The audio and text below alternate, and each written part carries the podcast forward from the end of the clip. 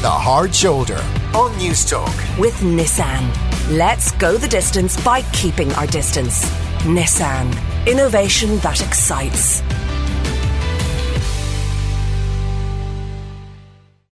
Now, as always, it's a great pleasure at this time on a Wednesday to welcome back the two Johns John Kelleher, the producer and former director of film classification, and John Fardy, the presenter uh, of Newstalk's Screen Time, here at the weekend on the station and available on podcast to look at the best of the week's films and TV offerings ahead.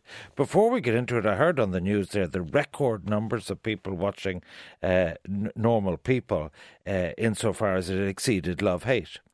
Well, I watched it after I did my own show last night, and uh, the dirt and the filth of it and the the unnecessary nudity and displays. And I mean, if they weren't having sex with one person, the two main ac- actors and actresses, they were having it with someone else. It, it was often very robust. John Fardy, sorry, as a as a censor, uh, John Kelleher. I mean, like you must express, you know, this debauchery now is so popular uh, that the national broadcaster will do anything to get ratings. I mean, surely you have to say that, like, some of the, the nudity was gratuitous. It wasn't necessary. And apparently the book wasn't that lurid at all. Gosh, uh, Ivan, I mustn't, I mustn't have seen what you saw at all. Well, did you not see the steamy, sweaty sex scenes? No, I saw some very romantic, uh, excellent dialogue, brilliantly directed. I know Lenny Abrahamson is a great pal of yours. well, he's done a terrific job on this. Yeah, and it, it has been part. The other thing, John Fardy, it yes. didn't have much of a storyline insofar as, like, it just kind of petered out. He was heading off to New York, maybe. Uh, that, that, don't spoil it for people who haven't seen it. No, no. So it did. Well, it's been on every station and it's been on players and everything, for heaven's sake. I mean, did like, you watch all episodes? Yeah, I, I saw all bar one, uh, right. uh, uh, the second last one. But the point I'm making is, like, there wasn't much movement in the story. Oh, there was a huge amount of emotional flicking movement. through, trying to look for quote dirty bits. You don't really enjoy the story. No, well, uh, uh, no, no. But John Fardy, like, there wasn't. It was an inconclusive ending. That's all I'll say, right? Well, yeah, but eh, like great endings often are like you know, like the end of you know, uh, some like it hot, and and the sex scenes. Like I disagree because I actually think the sex scenes are very much part of the story. They weren't there to titillate; they were there to convey dramatic lines and characterizations of the people involved. I actually thought the sex was very well handled. You know, now I know you know a lot more about sex than I do, but to my untrained eyes, no, it's gratuitous know? entertainment that's unnecessary. But anyway, let's go to your first movie pick. We we have a clip from it. Uh, John Kelleher's first movie is on RTE One this Saturday at nine forty-five. Take a listen. Today, we begin with our Operation and Human Performance investigation on the crash of U.S. Airways Flight 1549. Water landing. Captain? This was not a crash and it wasn't a ditching. We knew what we were trying to execute here. It was not a, it's not a crash. It was a forced water landing. Why didn't you attempt to return to LaGuardia? There simply was not enough altitude.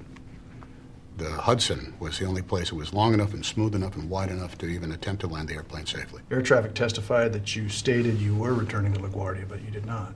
I realized I couldn't make it back, and it would have eliminated all the other options. Returning to LaGuardia would have been a mistake. Okay, well, let's get into how you calculated all those parameters. There was no time for calculating. I had to rely on my experience of managing the altitude and speed of thousands of flights over four decades. You're saying you didn't do any. I eyeballed it.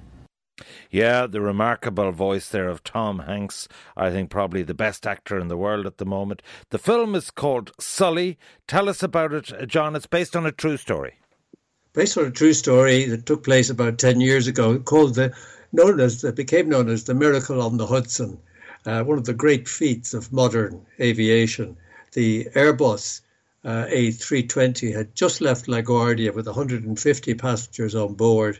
And just after takeoff, uh, a flock of Canada geese uh, effectively took out both engines. So he had to, the, the, the captain, Sully Sullenberger had to make an unprecedented emergency landing on the Hudson River, icy conditions. Uh, so he had to hit the water Uh, this was his only option. He had to hit the water at a precise angle, 11 degrees, going in tail first, going down tail first, and at a pre- pre- precise speed. If he hadn't done it, the plane would have broken up on impact and killed everybody. So the movie tells that story, directed, of course, by Clint Eastwood, who, by the way, was 90 years old last Sunday. And the movie is, is a mere really child in comparison to yourself, of course. But anyway, the, the, point the point I'm making is that the, the the the film featured not only the incident but the subsequent inquiry. Yeah, and that's that's actually as your clip showed. That's very entertaining. I mean, very very compelling, very uh, tense, and uh, it, it's it's the, the film operates at quite a number of levels, and it's not long. It's only about ninety minutes. It actually takes place, if you like, in in real time. Um, it's first class entertainment, brilliantly constructed, no frills, and uh, it's a it's a typical Clint Eastwood story. You know, a very ordinary guy reaching to do something extraordinary. All right, it's on after the main news Saturday night, nine forty-five. Sully, if you haven't seen it, and it's as as John is wont to tell us, uh, often worth another look if you have seen it. Uh, do enjoy now, uh, John, John Fardy. Um, I've seen this when I flick onto Netflix. Uh, yeah, the number one choice is this new docu series on Jeffrey Epstein. Tell us about it. Yeah, it's called Filthy Rich. It's actually a very good title, and you know, in a way, this this thing on Netflix, what it's doing is synthesizing a lot of what people might already know. But when you see it all writ large like that on the screen, it really is shocking, and it details a couple of things. Most importantly, it details the fact that he got away with all the awful crimes he committed for so long in essence because of money and power. I mean, it's just laid bare to the point that like the FBI dropped the investigation uh, in the early days for no discernible reason other than he was a powerful rich white man. Now, it's not easy viewing, it's not cheery, but it's it's certainly compelling. A lot of it is told through his victims, uh, and a lot of it is also told through kind of most notably one of the residents of Palm Beach, where he was James Patterson, who was this, who is this famous novelist, who was a neighbor of his, and then got very interested in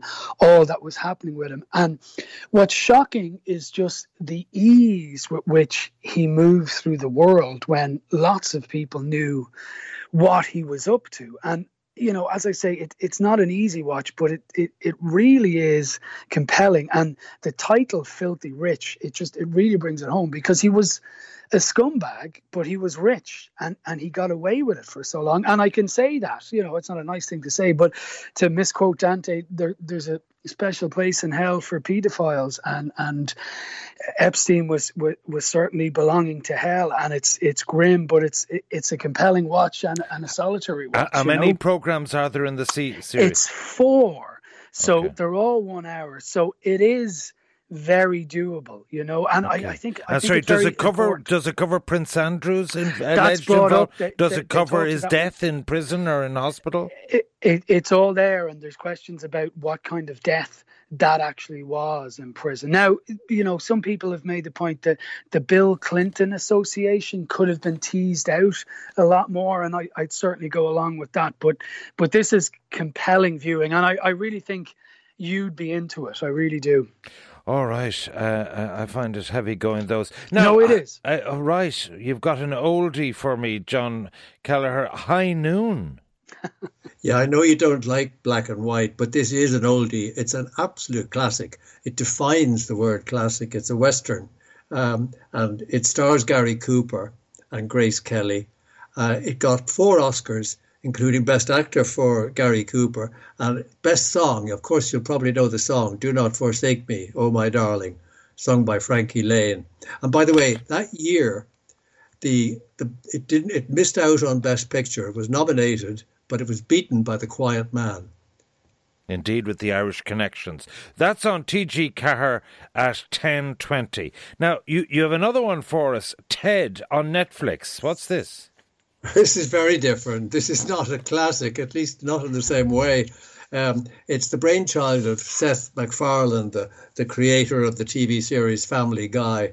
it's crude, it's offensive, it's immature, it's politically incorrect, and it's very funny. So, it's kind of thing that I'm not sure if you would like it. I think you might. Uh, I very much doubt if Deirdre would like it. Is it um, a movie? It's a movie, yeah. Mark Wahlberg plays a man who whose childhood wish came true. His childhood, as a kid, he had wished that his teddy bear would actually come to life. Oh Lord!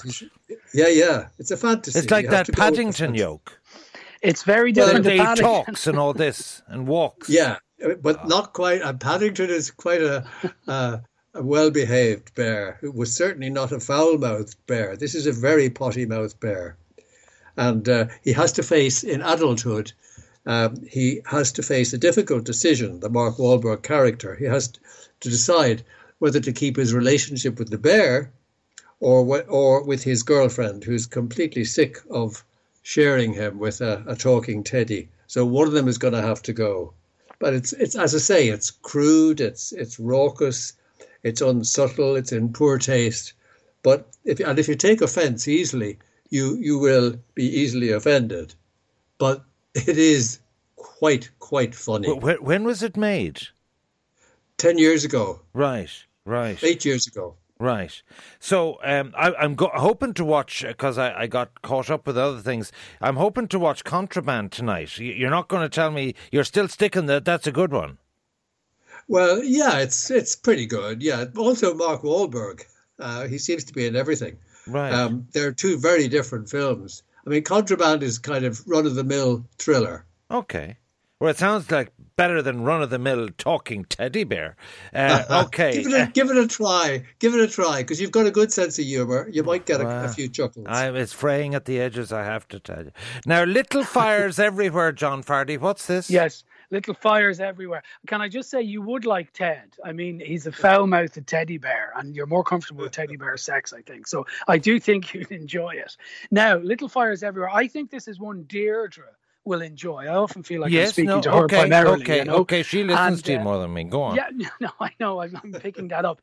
So this is this is on Amazon Prime, and we haven't done much of that kind of stuff because I know you're a big Netflix fan, but a lot of people have Amazon. And what it is, it's based on a novel, and it's Reese Witherspoon and Kerry Washington playing two very different mothers in the 1990s in kind of white picket fence America. Reese Witherspoon has four children, and everything is seemingly, you know, wonderful in the garden, but then you quickly realize her youngest daughter has serious problems and, and they're directed at her, most of them. And then Kerry Washington and her daughter, she's an African American lady. She is a painter or a, an artist, and she joins this. She comes to this house. She's sleeping in her car with her daughter, and she, because she's this kind of, you know, vagabond artist kind of who travels the world. And she comes to this town, Shaker Heights in Ohio, and okay. she causes kind of disruption by her presence there, even though she she seemingly seems reasonably right. normal as well. And as I say, it's behind the white picket fences. If you like stuff like Big Little Lies, you'll really like this. The two performances of Reese Witherspoon and Kerry Washington right. are brilliant. So it's definitely right. one for Deirdre. All right, Little Fires Everywhere on Amazon Prime, Jeffrey Epstein, Filthy Rich on Netflix, and two TV movies, Sully and High Noon, and Give Ted a Look. My thanks to John Kelleher and John. The Hard Shoulder on Newstalk. With Nissan. Together, let's play our part by staying apart. Nissan. Innovation that excites.